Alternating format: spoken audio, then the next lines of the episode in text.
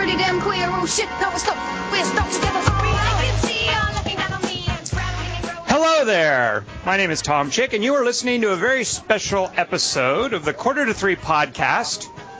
I am here with Mr. Scott Phillips, and Scott, you are the lead designer on Saints Row 3. That is correct.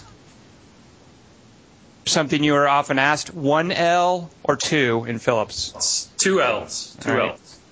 Uh, now, uh, before we get into me just sort of telling you how awesome the game is, uh, tell me a little bit about when you guys finished. Uh, and actually, I, I should I should preface this by asking, uh, how long have you been there at Volition?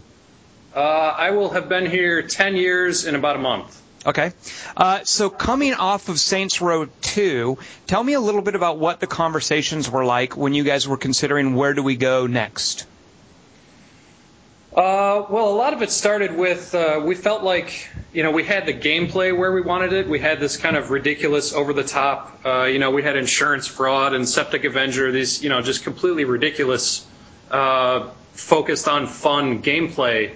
Uh, but what we felt was that you know the story had a little bit too much seriousness in it, and the art tone didn't really match uh, match well with the uh, with the gameplay. And so, kind of cohesion was one of our first big goals uh, to make the story and the and the gameplay and the art all fit together and feel like it was you know one cohesive experience throughout the entire uh, game. And you didn't have these odd moments. Uh, you know, personally, I felt like there were some odd moments in Saints Row 2.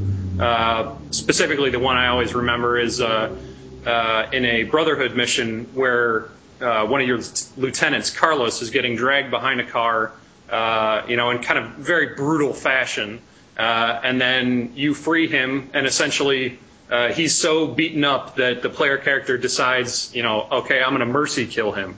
So he kills his own lieutenant, and this, you know, it's a very dark moment uh, in in Saints Row 2, and I always kind of felt like ah, that you know that's not the player character. That's not what I want the player character to do. Like I want the player character to to be having fun with the world, and you know he's always uh, you know every every ridiculous thing you throw at him, he kind of comes at it with a nod and a wink, and like you know he recognizes that things are a little ridiculous, but you know he takes it all in stride. Scott, Uh, did you guys get much feedback about that particular moment in, in Saints Row 2? Was that something that you that you heard from the player base about? Uh, you know, I don't know that I remember that there was a lot of feedback about that that moment.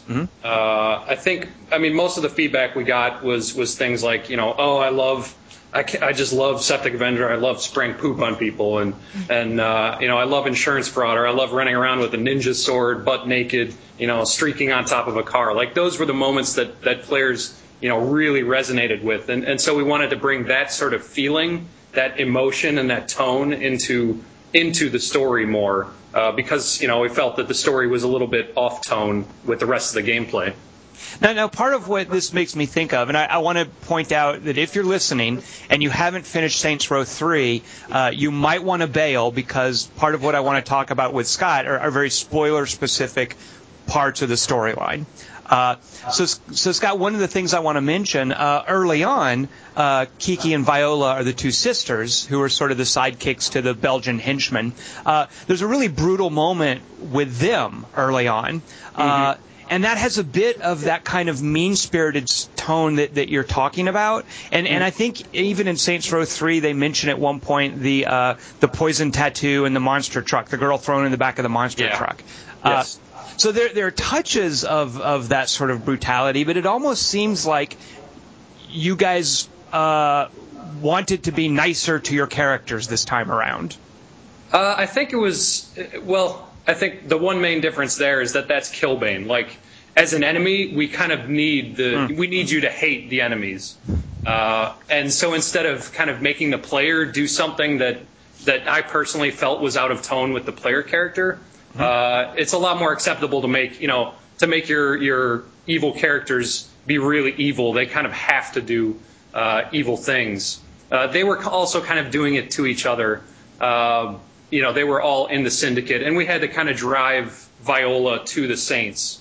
Um, but yeah, I, I guess I hadn't thought about it in that way, and that that is pretty. Uh, we we do have some of those moments, but I think the big the big difference is that the player character is never really involved in them, and so I feel like the the person playing the game, you know, you're you're going to try and uh, mix yourself, you know, make yourself feel like the player character. And I always wanted the player character to be someone you could, you know, he was while he was running around and killing old ladies and stuff, you know, as you were driving him. Uh, that the character was kind of always, you know, they're the saints. They're, you know, they're out to to help the city, and you know, they're blowing shit up. But oh, you know, they're just the saints. They're good-natured criminals. Every, you know, everybody loves them, and uh, you know, that's just the way they are. Right.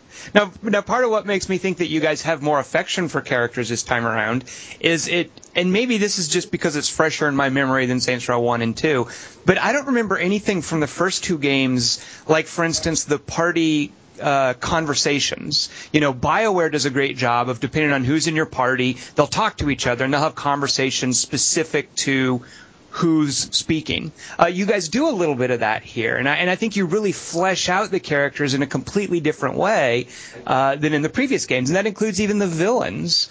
Um, it, would it be accurate to say that you guys spent a lot more time or put a lot more thought into your characters this time around?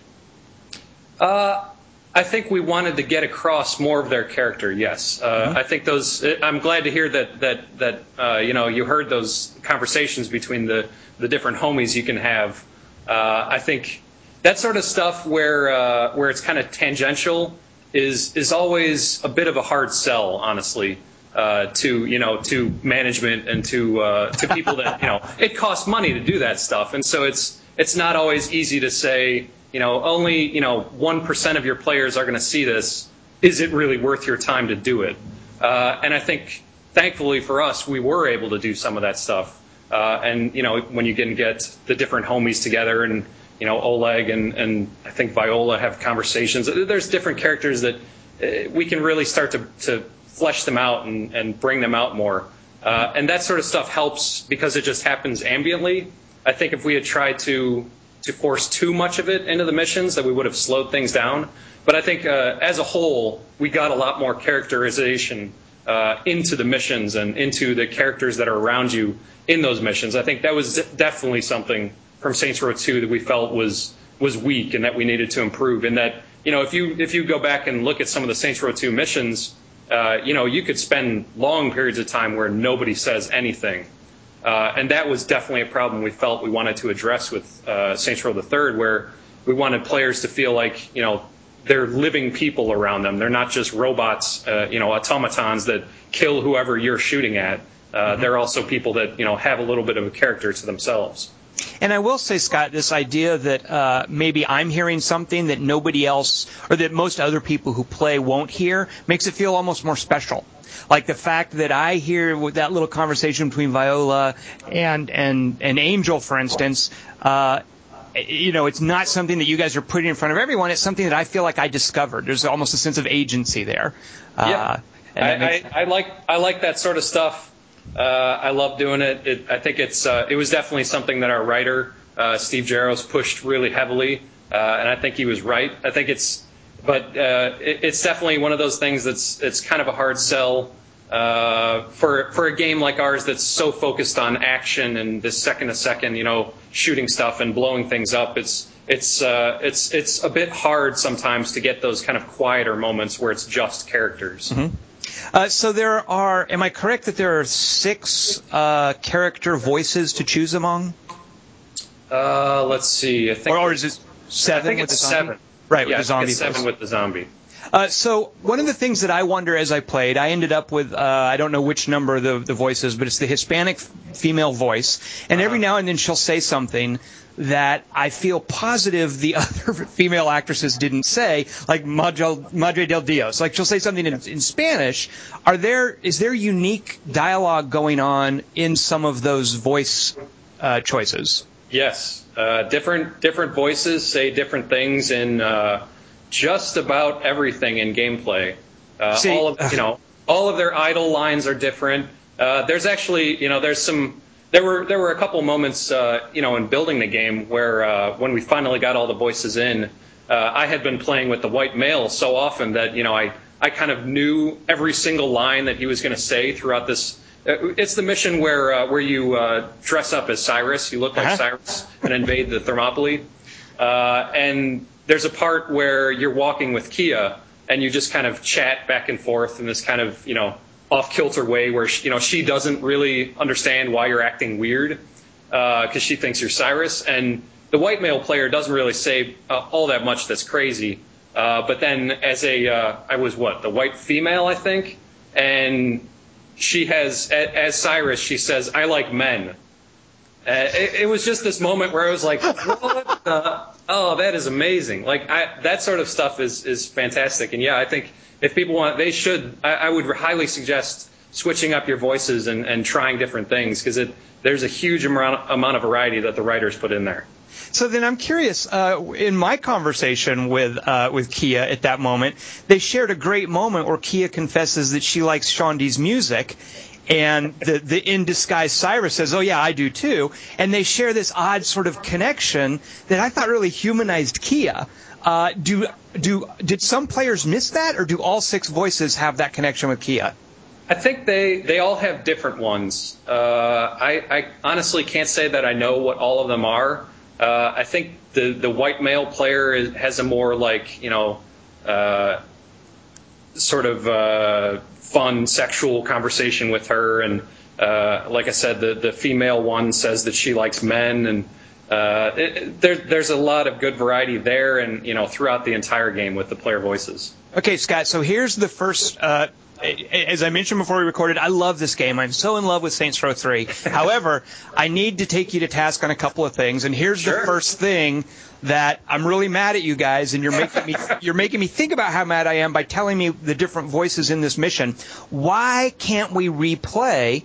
The single player missions because you guys have done such a great job with this, the scripted missions. And in Saints Row 2, you could go to the bulletin board and replay the missions, but there weren't that many of them that I felt like I wanted to do that. Almost without exception, you guys have done such a good job with these missions, and I'm really irked that I can't replay some of them. What happened? Uh, that's you know purely scope and time and the amount of people we had to, to be able to do it. Like uh, the Saints Row 2 uh, mission replay board was, I think, one of our uh, buggiest features. Like even even before we shipped, it was. I think it had something along the lines of 8,000 bugs in it that got fixed over the course of the game. So it, it was a phenomenally, you know, surprisingly difficult feature. And uh, I think we just, I just saw a post on uh, our internal news groups where somebody was saying that uh, the PC mod community has figured out how to do mission replay, uh, and they've actually, you know, they're running into the same sorts of issues that uh, forced us to have to not do it. With, you know, just bugs and our features don't always support it, and so you know, you could be playing in a city that's got different uh, different things that shouldn't be there, and you know, screw up the, like the the bridges might be up in a mission that they shouldn't be up, and makes it impossible to complete and that sort of stuff. Like, I honestly, I'm with you. Like, I, I wish we had it, uh, but there's always there's always a million things I, I wish we had, and uh, I think one of the things that not everybody might recognize from from two to three, Saints Row two to three, is that uh, our our technology base is completely new, and so uh, nothing that came over from Saints Row 2 was a zero cost. Like we had to recreate, you know, large parts of our of our gameplay, of our art. Like our, our characters are all brand new. So, you know, we couldn't just say we've got a million customization items or, you know, we've got all these features from Saints Row 2. Oh, let's just make them work. You know, let's just uh, ship them. We had to spend a lot of time to make them work. So you couldn't very well just take those bulletin boards from Saints Row 2, stick them into the cribs in Saints Row 3, and have them work. Yeah, I, I wish we could, but you know, maybe future games, since the technology uh, is probably not changing, maybe they'll have that that opportunity. Well, let me say, Scott, if the price of doing without the, those mission replays is the amount of persistent changes you guys made in the city, then I, I think that's a fair exchange. Because one of the things that I really love about the game is how the city will permanently change over the course of the game. And some of these are just cosmetic, like those crazy over the top uh, stronghold upgrades. You know, where, where suddenly you're, you're thrusting this giant purple skyscraper into the, into the skyline. Uh, uh, that's like on, on one end of the spectrum where it's just cosmetic. But then at the other end of the spectrum, uh, tell me how to pronounce the name of the island where the stag plane crashes and the zombie outbreak happens. Is that Ugh. are Arapice, Arapiche? I would have to I would have to ask our writers because they came up with all those names. A lot of them, a lot of the names are references to uh, the Wire. So if if you know the Wire, maybe that means something to you. Uh, I could probably get back to you with, with what it means, but I, I don't know offhand. So, uh, in, in thinking of ways that you guys changed the city as you as the game progressed, was there anything that you wanted to do that you couldn't? Because there's some really ambitious stuff in there, like the zombie outbreak. uh Uh-huh. what, was there anything that, that where you were pushing the limit and you couldn't quite get something to work? I think, well, the one I would have liked to have done more with was uh, was the mission where it's uh, Stag and the Luchadors are having an all-out battle. It's it's basically the you know the final mission before you make a, a, a choice to end the game. Uh, that mission, I, I we wanted the whole city to feel like it was you know under siege and just combat everywhere, things exploding. Uh, I think we got some of it, but you know, I, I definitely would have liked to have done more with that. But you know, since it's later in the game, it's it, we have to put uh, we we can't always do as much as we want with it. Uh, I, I think it was fun, and I, t- I think it turned out well. But you know, I, I always want to do more. Uh, Right. I would say like my, my personal favorite on the on the topic of city changes is actually just uh, a, a group that we called the Saints fans or, or, or hating hating the Saints. Like there's a part in the game where you uh, you know you get kind of framed for uh, for Killbane blowing up the bridge in Stillwater, and uh, there are people around the city that'll run up to you and start booing you, and you know you'll have hobos come running up to the Saints and and jeering at you or pushing you, and that that sort of stuff. Uh, I, I'm not sure how many players saw it or felt that sort of thing, but uh, I, I always thought that was that was really awesome uh, thing to get in. I have to say, Scott, I always assume when that happened, it's because I either accidentally ran someone over recently, or uh, so I didn't catch that. But I love that that's in there. Um, so I want to ask you about. Uh, here's another thing that I'm angry at you guys about. Uh, Okay. I fortunately did not watch a lot of trailers or see a lot of the marketing for this, and intentionally so, uh, because I wanted it to be a surprise. Yeah. Uh, however, I recall being at a press event and you and you guys showed a stag trailer, and I was pretty sure in that trailer I thought I saw a giant flying aircraft carrier like like like Shield would use in Marvel Comics. Uh, and so then I play through the game. And no such thing is there, and I think in my head, oh, that must be. I, it was the regular aircraft carrier mission, and I somehow got it in my head that it was flying. And then later on, I go back and replay the ending that I didn't choose the first time and discover that you guys have taken this really, really cool reveal. You've put it in a kind of an optional mission, but then you spoiled it in the marketing. So I, I hate that that's not more of a surprise to some people. Uh, Yeah. As a game developer, how do you feel about that kind of thing? Like you have these wonderful surprises, and marketing thinks, "Hey, this can really help sell the game." Uh, does doesn't that doesn't that hurt you a little? It was that. I'll, I'll tell you that was a that's a very contentious subject. Uh, it, it's definitely there's a lot of different um, a lot of mixed feelings on the team about those sorts of things. Uh, you know, it, it, we really want to create these huge moments, these you know, as we call them, the holy shit moments in the game, uh, and those tend to be the the very first things that you know that that. Uh, marketing wants to show because you know they're these really cool, impressive things. Uh, you know, so it, it makes total sense for why they want uh, to put those out in front of people's eyes and you know make them interested in the game. Uh, and from our perspective, you know, I I agree. Like I, I would like the game uh, to kind of be this pristine thing where the player doesn't know every part of the story before they go into it. Uh, it's you know it's kind of like movie trailers. You know, Sure. I, I love movie trailers, uh, but I always feel like you know that two minute movie trailer was sometimes better than than the full uh, you know two hour movie. Um, and I think what we've got uh, we've got a lot of those moments, and they're they're spread out really well. Uh, I'm proud of all of them, so I'm I'm glad that people get to see them. And I think honestly, I think the the best argument I've heard uh, is is is basically it's about sales. It's it's this. It's you know, uh, 100% of the people that don't know about your game won't buy it. And, and that's you know when you when you think about it, you know that's absolutely true. If if someone isn't is it doesn't catch their eye or you know they don't see a video that you know makes them want to play the game, you know they're never going to see it. And so from from that perspective of you know we we need to sell the game, uh, I, I totally understand it. And and I do think that these days, uh, guys like like me who worry about spoilers have learned not to watch movie trailers, not to watch marketing. I mean, we we've sort of learned to turn off. Yeah. Uh, the commercials and the trailers if we want things to be a surprise. Uh, Yeah. So, for instance, I had no idea that the Burt Reynolds thing was coming, but I've been told that's in the marketing too. Uh, uh, tell me about the thinking behind having Burt Reynolds as the mayor. Uh, was it just this idea we're going to get some cool celebrity, we're going to cast him as himself? Uh, was it specifically Burt Reynolds? Uh, how, how did that come about?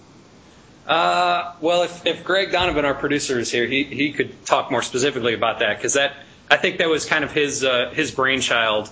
Uh, he he wanted the the city to feel like uh, it's it's so ridiculous and so over the top that you know it's got this this real life character who is the mayor of the city and and Burt Reynolds was honestly the first the the, the first and only person uh, we had talked about for for that role. Uh, honestly, I don't know why. I think it's uh, sort of a nostalgia.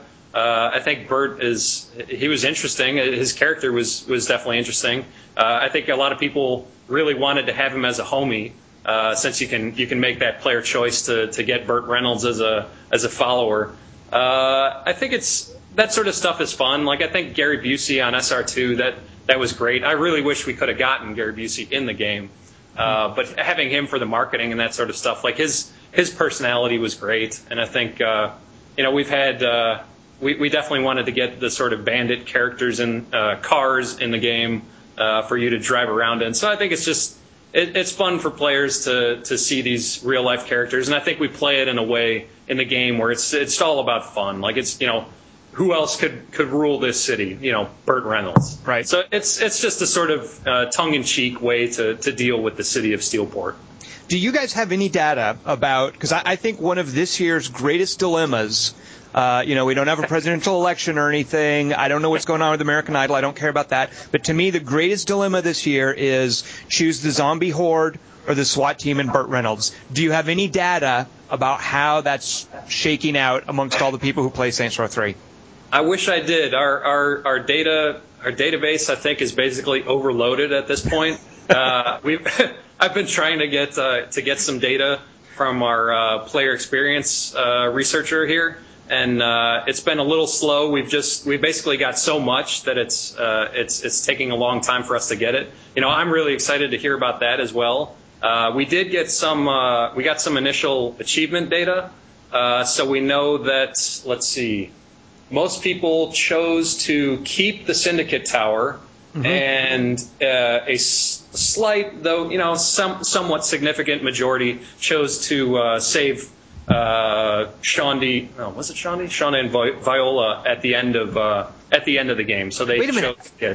A, a slight majority? Because I would that that to me was such a no-brainer. How could you not say the fact, by the way, that you guys threw Viola and Shaundi in there? If it was just Shaundi because she'd been kind of bitchy throughout most most of the game, I can understand people sacrificing her. But it, it seems to me unconscionable that that any any meaningful percentage of people would not save Shaundi and Viola. I, it was. I think it was. Uh, it, it wasn't small, but it wasn't. Uh, it, it wasn't overwhelming. I would say. Uh, I I think, you know, those player choices are honestly they, they are they seem really easy to come up with, but in practice they are they are damn tough.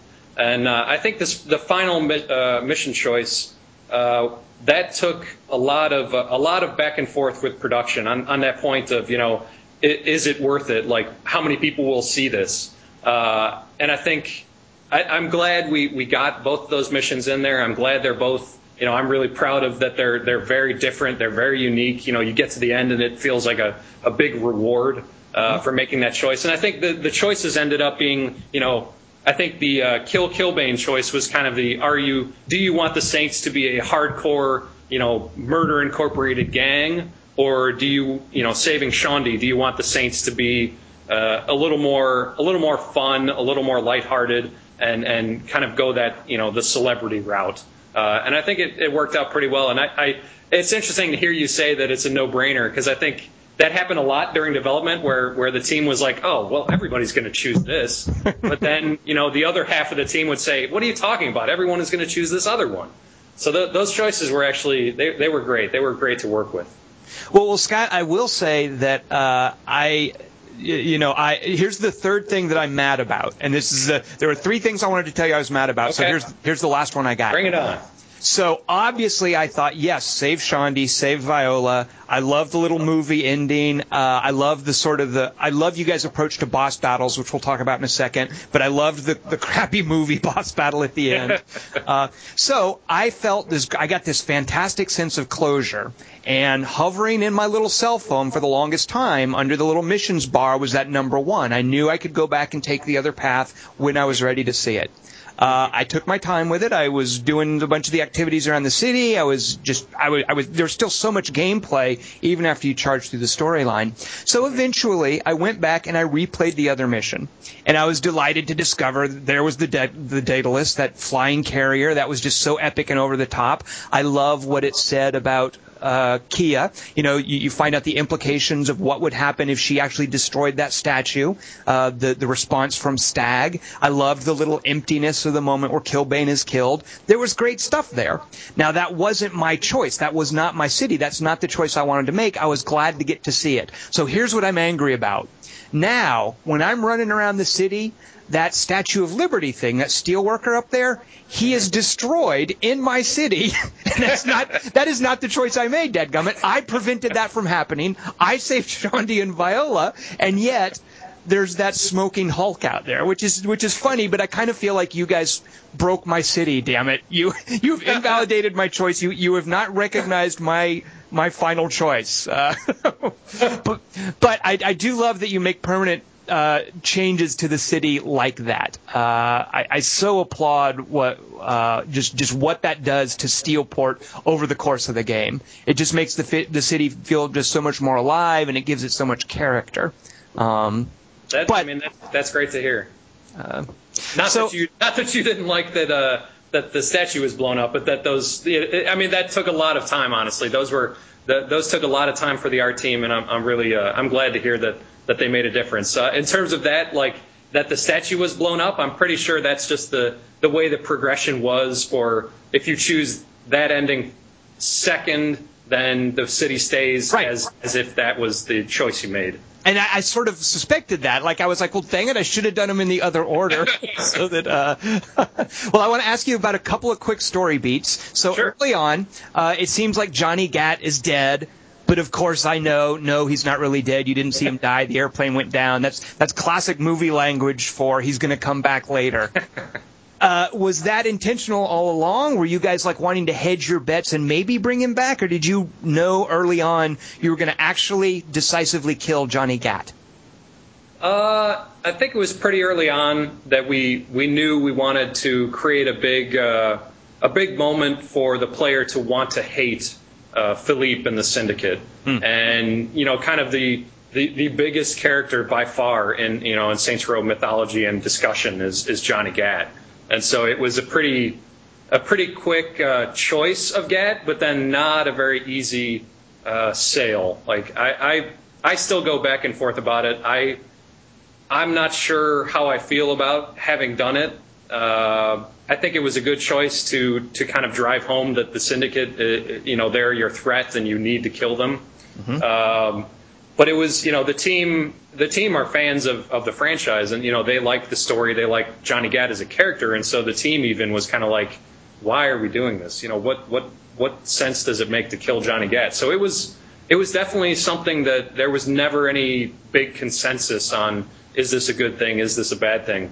But I think uh, it was a good element to to drive your hatred uh, of the syndicate. So uh, this this leads me to uh, the boss fights that you guys do. Uh, usually, when I come to a boss fight in a game, I'm kind of dreading it because we kind of know all the usual tropes from boss fights. A lot of times there's a difficulty spike there. A lot of times it'll subvert the gameplay that you're used to. Um, you guys with each of the boss fights, you certainly do subvert the usual gameplay, but it also seems like you're playing with the normal tropes of a boss fight. Uh, whether you're just doing it as a sort of a goofy QTE, or whether it's a crazy like something from a Japanese action game, or you just you drop a big ball on the uh, the the Belgian guy, you don't even get to fight him. Um, what was y'all's thinking with boss fights? Like it seems like you went in intentionally wanting to play with us and trick us uh, when it came to the boss fights.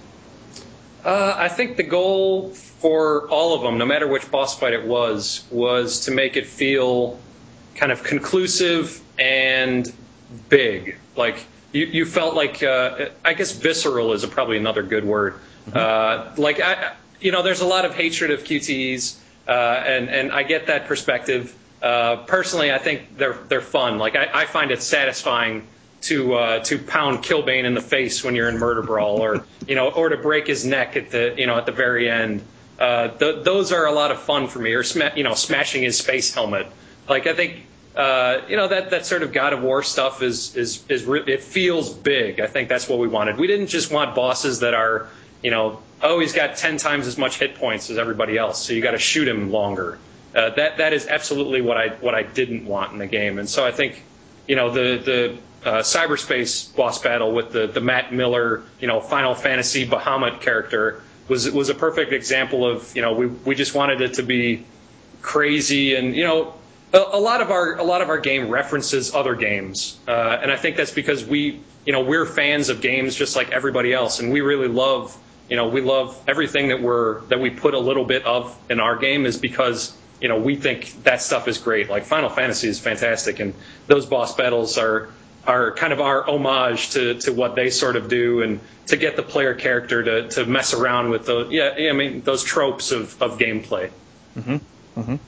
Uh, one of the one of the uh, gameplay changes that I was questionable about at first and ended up being won over by, uh, you use a sort of a regenerating health model.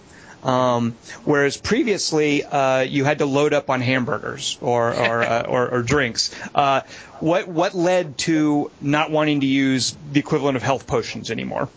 Well, Saints Row One and Two, they, you you did have regenerating health. You had additional. You had the burgers and and I'm not sure if drugs gave you health back, but they were they were there. Mm-hmm. Uh, mainly, we wanted to move the uh, the grenade radial. We wanted to we wanted offhand grenades essentially, and the best way for us to do it uh, was to remove the the food from the food mechanic. Uh, I think it was a much it was it was a definite upgrade to the to the mechanics of the game. Uh, offhand grenades are you know, by far more fun than having to pull up your radial, select grenade, and then throw a grenade, and then go back and select a, a rifle or something. It's you know a single button tap to throw a grenade is. Uh, I think it really makes the combat more fun and explosive. Right now, do you do you realize there is a casualty of your choice to do the grenades that way? Do you know what I'm thinking of? Uh, well, drugs is my first thought, but well, well, drugs and and the burgers. There is no uh, freckle bitches in Steelport.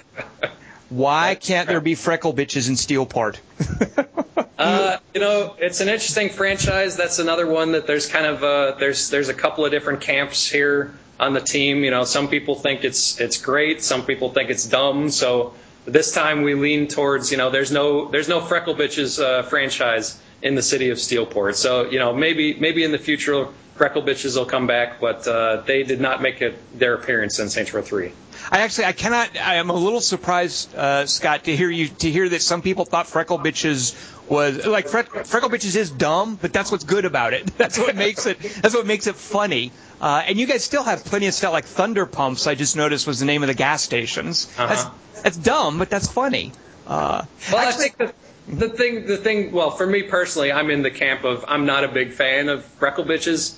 Uh, personally, it's because I the name just sounds like there's nothing clever in the name. I think that's my mm-hmm. problem with it. It's it's not like uh, what is what is I think GTA uses burger shot. Like to me that's kind of clever. Freckle bitches just sounds like you're swearing. Like it's not. There's nothing really uh, subtle or, or there's no clever thought behind it, in my personal opinion. Well, I, I you're so you're down on freckle because I I okay. Well, I'm pro freckle bitches. You're anti freckle bitches. So yeah, uh, to each their own. I think everybody's got their own opinion on uh, on what they what sort of humor they like and what they don't like. Well, then here you go, Scott. How do you feel about uh, live nude food, tits and grits? Because that's a billboard in, in the game. I don't know if there's actually a, a place, but I love that. That's funny to no, me. I agree. That sounds great. Like that. That to me, that's clever. That's funny. I guess because it rhymes, maybe. Exactly. It's it's. I mean, that just that rolls off the tongue. And I love too the subtitle "Live Nude Food." I mean, that's just that's a that's a beautiful bit of absurdity. Uh, Yes. All right, so another quick story beat I wanted to ask you about. Uh, er, there's a mission early on where Zimos uh, sells you as a sex slave to get into safe word, uh, and then suddenly. Without any sort of exposition or transition, you're just in a mission naked and drunk. So I'm curious, is there a cutscene missing there, or is that the joke? Uh, well, the idea was, uh, you know, you that you you get brought to the uh, to the uh, the club, safe word, and that they essentially drug you and put you on sort of a uh, uh, what was that movie with Liam Neeson? Uh, Taken. Taken. Yes, they put you in sort of a uh, you know people are bidding on you and that sort of thing. And I think you know Zimos comes running in, and I think he he might not have said it in the final game, but in earlier iterations he talks about you know that he bought you at the auction, and that's why you know he's he's letting you out. So it it was kind of a uh, you know ideally we would have done more with it, but I think it, at that point we we couldn't add more cutscenes and we couldn't add more, so we just kind of ne- needed to do it in a more uh, a more subtle way. Well, maybe not subtle, but it was slightly more slightly more abrupt than we would have ideally liked. But uh, I, I still think it was it was pretty funny, and I, I definitely like that mission for me was all about the player waking up nude and drugged. Uh, and having to fight through this this uh, this syndicate uh, location, like I think that the dialogue in there, if you listen to the, the player voices, the different player voices, I think is just some of the some of the best in the game. Uh, once again, I would love to, but I can't replay the missions. Well, if you play in co-op, I think that's the only way to, to do it is play find with someone who hasn't done it yet, right? Yeah, yeah. Uh, so actually, that makes me want to ask you, what is going on? I don't know what the rules are here, but what's going on with pixelation over the nudity? Because the Electronic Arts had like breasts right and left in the Saboteur and the Godfather game. Uh, what determines what is pixelated uh, in in a game like this? Uh, I think we basically just carried over what we had from Saints Row 2 in terms of like what areas and what situations were were pixelated. Uh, basically, it comes down to I think it's it's a matter of you know I, I'm not sure what uh, let's see in Saboteur I would imagine it was something like you couldn't actually attack the women who were you know topless or whatever. Ah, right, right. Uh, you know, for for a game like us, if you have uh, uh, if the player is you know is showing off his, his bodily parts and is then you know beating up an old lady and then and then uh, teabagging her like that that sort of thing is what sets off the ESRB. It's when you can do things uh, to anyone at any time and you can kind of sexualize it with that sort of nudity. Uh, that's when it kind of pushes the line uh, for what we can do uh, with the ratings boards. I think in, in limited situations, like there's other games that have done it. You know, I think uh, I, I hadn't remembered the Saboteur, but like we were just looking at uh, uh, what Dante's Inferno. If if you get to the very end of Dante's Inferno, uh, you fight Satan, and he's got Satan's got this big black dong dangling between his legs. Uh, and I think it's because you know, it, well, it, it, for one degree, it's Satan. It's not an old lady like it would be in Saints Row. Uh, so it's it's the context and what you can do with that nudity that I think sets us apart. Because you can do anything in Saints Row, that's where we have to be a little more restrictive with that stuff. And it's why, for instance, there's no children in the world, like uh, because you can't you can't Yeah, make people I- like immune like in, like uh, Bethesda makes them immune to damage, and it's kind of weird and it stands yeah. out. Uh, Yeah, that that sort of stuff gets wonky. Kids are always weird because yeah, I mean you don't want you don't want people. It's it's awkward. You don't want people driving around running over kids. I think for some reason it's just a a sort of a you know taboo that, that Right. we just kind of don't push.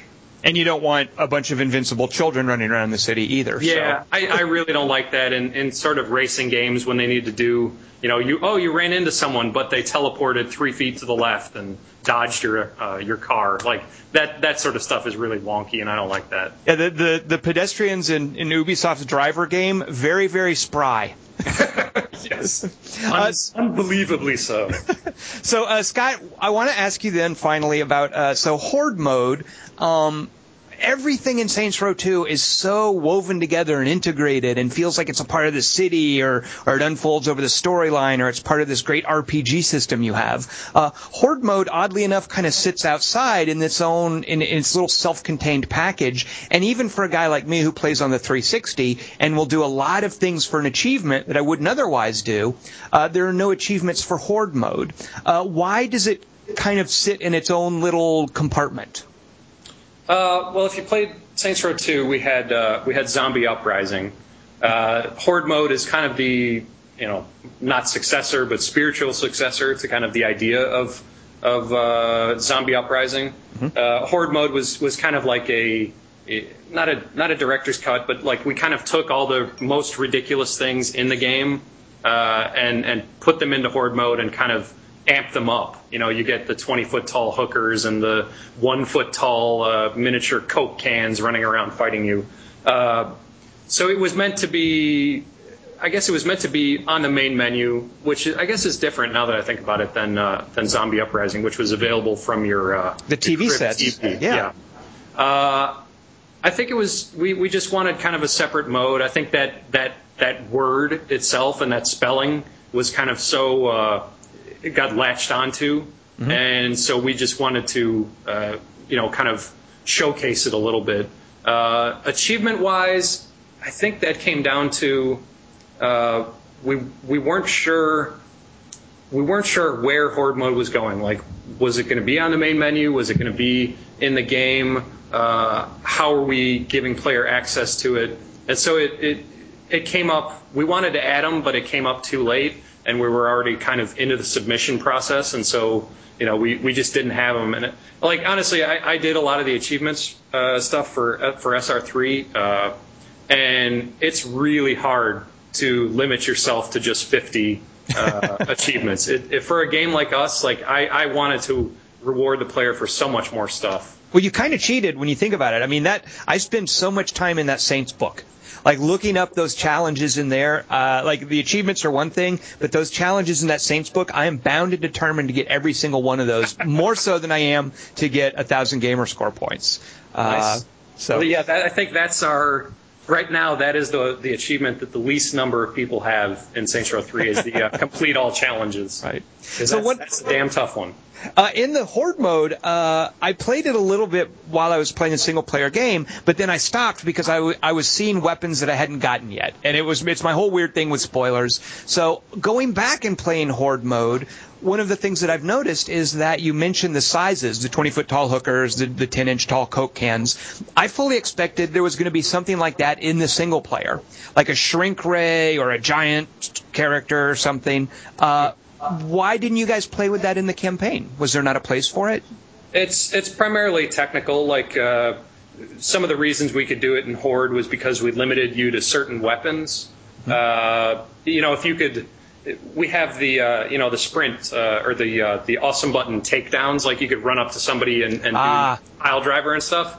And if it was a 20 foot tall person, you couldn't do that. And that starts to lead into weird like oh well, you know, player situations where it's like, oh well, why didn't my attack just work? And it, right. it's it just gets it starts to get tricky when you give the player all their tools, and and then you have to deal with the repercussions of. Oh well, they have all of these different things they could do, and we need to deal with all of them on different size characters. It gets it gets a, a lot harder. I'm just now imagining what's going to happen if I pick up a 10 inch tall person as a human shield. yeah, it would look hilarious. It would be awesome. Uh, but it would just, you know, we just didn't have the time to, to do more with it. Sure. So, so finally, Scott, uh, I want to talk a little bit about some of the specific characters. Um, what uh, is Kinzie as popular amongst you guys as as I can imagine she must be? Kinzie, I find her so completely adorable and almost tailor made to like video game dorks like myself. Uh, Uh, it, does Kinzie have a special place for you guys like she does for me? Is that just me?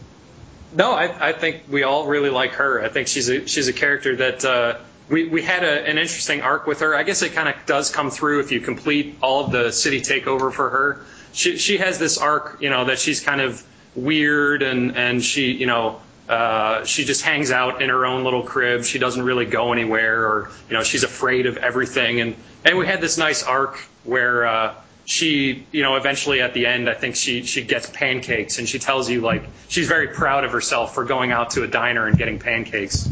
uh, you know, so that that sort of that sort of love and care uh, to that character. You know, our our, our writer Steve Jaros uh, worked on Saints Row. He was the writer for Saints Row one and two, and and Saints Row three as well. So he he definitely puts a lot of uh, a lot of care into bringing you know that they're not just a stereotype. That there's a little more to what they are and who they are. And I think her and uh, Oleg have an interesting relationship too as well. That I think you know is would be fun to to explore more of. Uh, I didn't like having her along with uh, is Josh Blake the actor dude? Josh Burke. Burke, yeah, I, don't- I, I don't. I, she's way too. She's way too good for him, and I don't like how much she's into his stupid vampire TV show. Yeah. Uh, I don't like that. okay. I will tell Steve that you don't like that. Yeah, that the uh, the Nightblade stuff was was a lot of fun. We that was one that that we kind of latched onto very early, and I think we we just really liked. You know, since there's this whole uh, you know the, the the vampire stuff with what is it uh, the the uh, like True Blood and yeah new yeah. The, the, the what's the uh, the new blood the the new uh, Twilight. Twilight, Twilight, right, Uh, right. Yeah, that sort of stuff, and sort of Zac Efron and these, Yeah. you know, these teen teeny bopper movie stars, and that was the sort of angle we went with them, and I think it was it was a lot of fun to to work with those characters and to write to you know to work with uh, the writers on you know making them seem really douchey and and sort of guys that you you want to hate, but you know they're also you know you you you like kind of being around them. Uh, let me tell you one of my favorite emergent activities. This isn't a, an in-game activity. This is my own. This is my Tom Chick activity. This is something Yep. I've set up for myself in Saints Row 3. I take a helicopter. I go out to. I don't I don't know how to say it, so I'll just say Arapish Island. After the, the zombie outbreak, I hover a little bit over the ground, and then I call as my backup homie, Josh Burke. he shows up, he drives underneath my helicopter, and the zombies start swirling around. I dismiss him, and he gets out of the car and gets overrun by zombies. and, and I hover up there and watch the zombies eat Josh Burke. That's that's my favorite. That's my favorite little emergent activity. I've come up with it on my own. Uh, that's that's what I like to do in Saints Row Three. Uh, That's pretty awesome. Well, I think you know we can uh, we can look into uh, turning that into a diversion in the in the future where you can kill your homies for fun. only the ones I don't like, though. Yeah, I, I wouldn't Oh. abandon. I wouldn't abandon Kinzie down there, for instance. I, that you know some people might not like Kinzie, so maybe you got to be uh, be equal opportunity, be open to, to killing like letting other people kill characters you like. So uh, finally, Scott, I want to ask you before we go, what when you uh, when you're like playing in earnest for real, if you were going for one playthrough on Saints Row Three, do you pick Burt Reynolds and the SWAT team, or do you pick the zombie horde? Uh, man, See, see, I hope you know now, thinking what you've put us through. I I think I would have to go with Burt and the SWAT team. Oh, that's the wrong Uh, answer, Scott. You know, I you know I love I love zombies. I love them, but Burt plus a SWAT team, I think that the, the that overpowers uh, the zombies.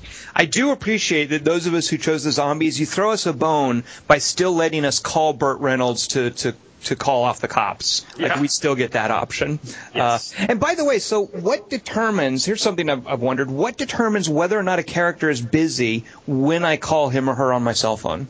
Uh, there's a cooldown, and then there's also uh, within if you're certain missions, they become disabled because we we don't want you to bring two copies of Shaundi to a Right. certain mission. Right. Uh, but by and large, it's it's the uh, uh, the cooldown. We've definitely been seeing uh, that's one area where we're, where we've seen some bugs and heard some bugs of uh, people like they you know one of our one of our prop artists was just telling me uh, that yesterday I think that he couldn't get Burt Reynolds to come to him, uh, and that was an issue with like he had beaten the game once but he hadn't beat beaten the other ending, so it was the city was in a kind of an odd situation. Uh, so it, I, I think that's an area where you know we, we might need to look for some uh, for some title update uh, bug fixes. Well, you know, I don't I don't know that that's a bug so much as that's Burt Reynolds reacting to. you you guys have displaced him by putting Pierce in the mayor. I don't know if you know this. Yeah. In the ending, Pierce is designated the mayor, and when that happened, my thinking was, wait a minute, we've already got a way cooler mayor. How how is this going to wash? I, this doesn't fly with me. So of course Burt Reynolds would be sullen and not come when you call him. Yes, he, he is. He doesn't like being under Pierce. Yeah, I think I think that was just uh, uh, you know we, we didn't didn't know everything at the time, and so that line got written, and it's a cool line. It's it's fun at the end of the game, but uh, yeah, maybe Burt's just being a jerk. And, and that to me is just another example of why I, I'm so partial to the other ending. Uh, uh, well, well, Scott, what is it like there for you guys now? Are you working on DLC? Is it a lot of uh, update stuff? Is everyone off on vacations? It's been what is it's, it? It's a, it's three a big weeks? mix. Uh-huh. Yeah. Uh, let's see, November fifteenth. So yeah, it's been about three weeks. Uh, it's a big mix. You know, there's uh, I'm taking off a bunch of vacation. There's lots of people taking off vacation. Uh, we're working on you know other projects. We've got we definitely have DLC in the pipe. Uh, there's people people crunching, I think, right now to try and get some out uh, relatively soon. You know, I, I would say more, but I, I just uh, no. I don't know what uh, what our marketing guys would uh, slap me in the face for saying. Uh, but there's there's there's definitely some cool stuff, and we've been able to uh, to uh, to play with it uh, in testing things that they've just been getting ready. So I, I think there's a lot of uh, a lot of pretty cool over the top. Uh, I think you know because that's the direction we've gone. I think we've, we've definitely with the DLC. I don't know if you played any of the SR2 DLC, but you know that tended to be even more ridiculous than than the main campaign. And I think I think you can expect uh, a similar level of upping the ante for uh, the SR3 DLC. Normally, Scott, if someone were to say that, I would just think, well, yeah, of course, that's the expected way they're going to sell and present their DLC. But considering how Saints Row 3 kind of starts at 11 and continues to ratchet up and top itself, uh, coming from you, I, I will accept that. I, b- I believe that. I, you, you guys, you guys definitely had to go over the top, above and beyond being over the top. Yeah, it, it was definitely interesting talking talking to the uh, to the press early on because I don't think people really understood or you know we couldn't really convey the sort of ridiculousness that we end up with, and so uh, it's it's been cool seeing people kind of recognize, wow, yeah, they they were being totally honest when they said that this game is over the top.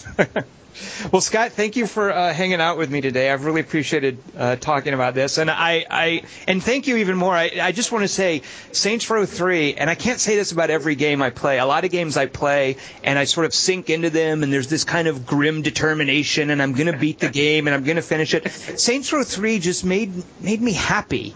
Like I just I grinned constantly while I was playing it, and then I, I, I just it, thank you for making me Yeah. happy for for 40 hours. No problem. I, I love it. I, I can I ask you a quick question? Oh, absolutely, yeah. Did you now? Now you say you grinned. Did you? Uh, what did you think of the uh, the part of the mission where you get to choose whether to uh, kill Killbane or save Shaundi?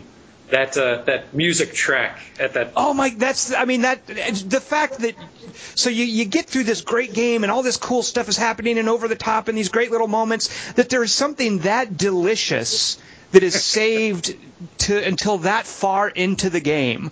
I, I mean, I just appreciated that you guys still had something that ingenious to show me that far into the end game. Uh, you know that what's this? Uh, not I need another hero. What's the name of the song? Yeah, no, it's it's I need a hero. I need a hero. Yeah.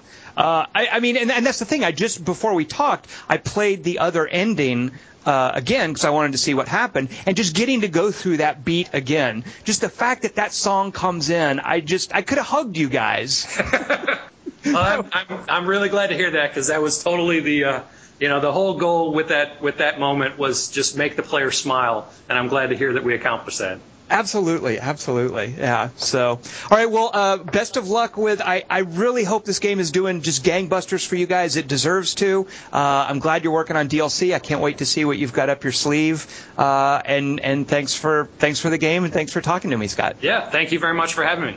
It's a little messed up round here. No one told me to dress up. Well, you wow. This is pretty damn queer. Oh shit, no, we're stuck. We're stuck together. Oh,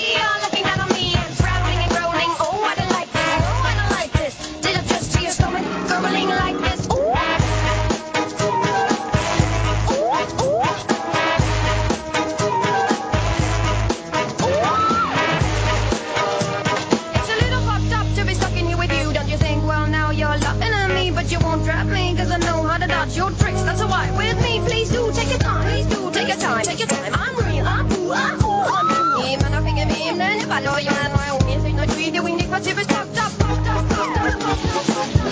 you be all cynical, critical, all lyrical, chemical? Well, probably you can do better than that, I assure you.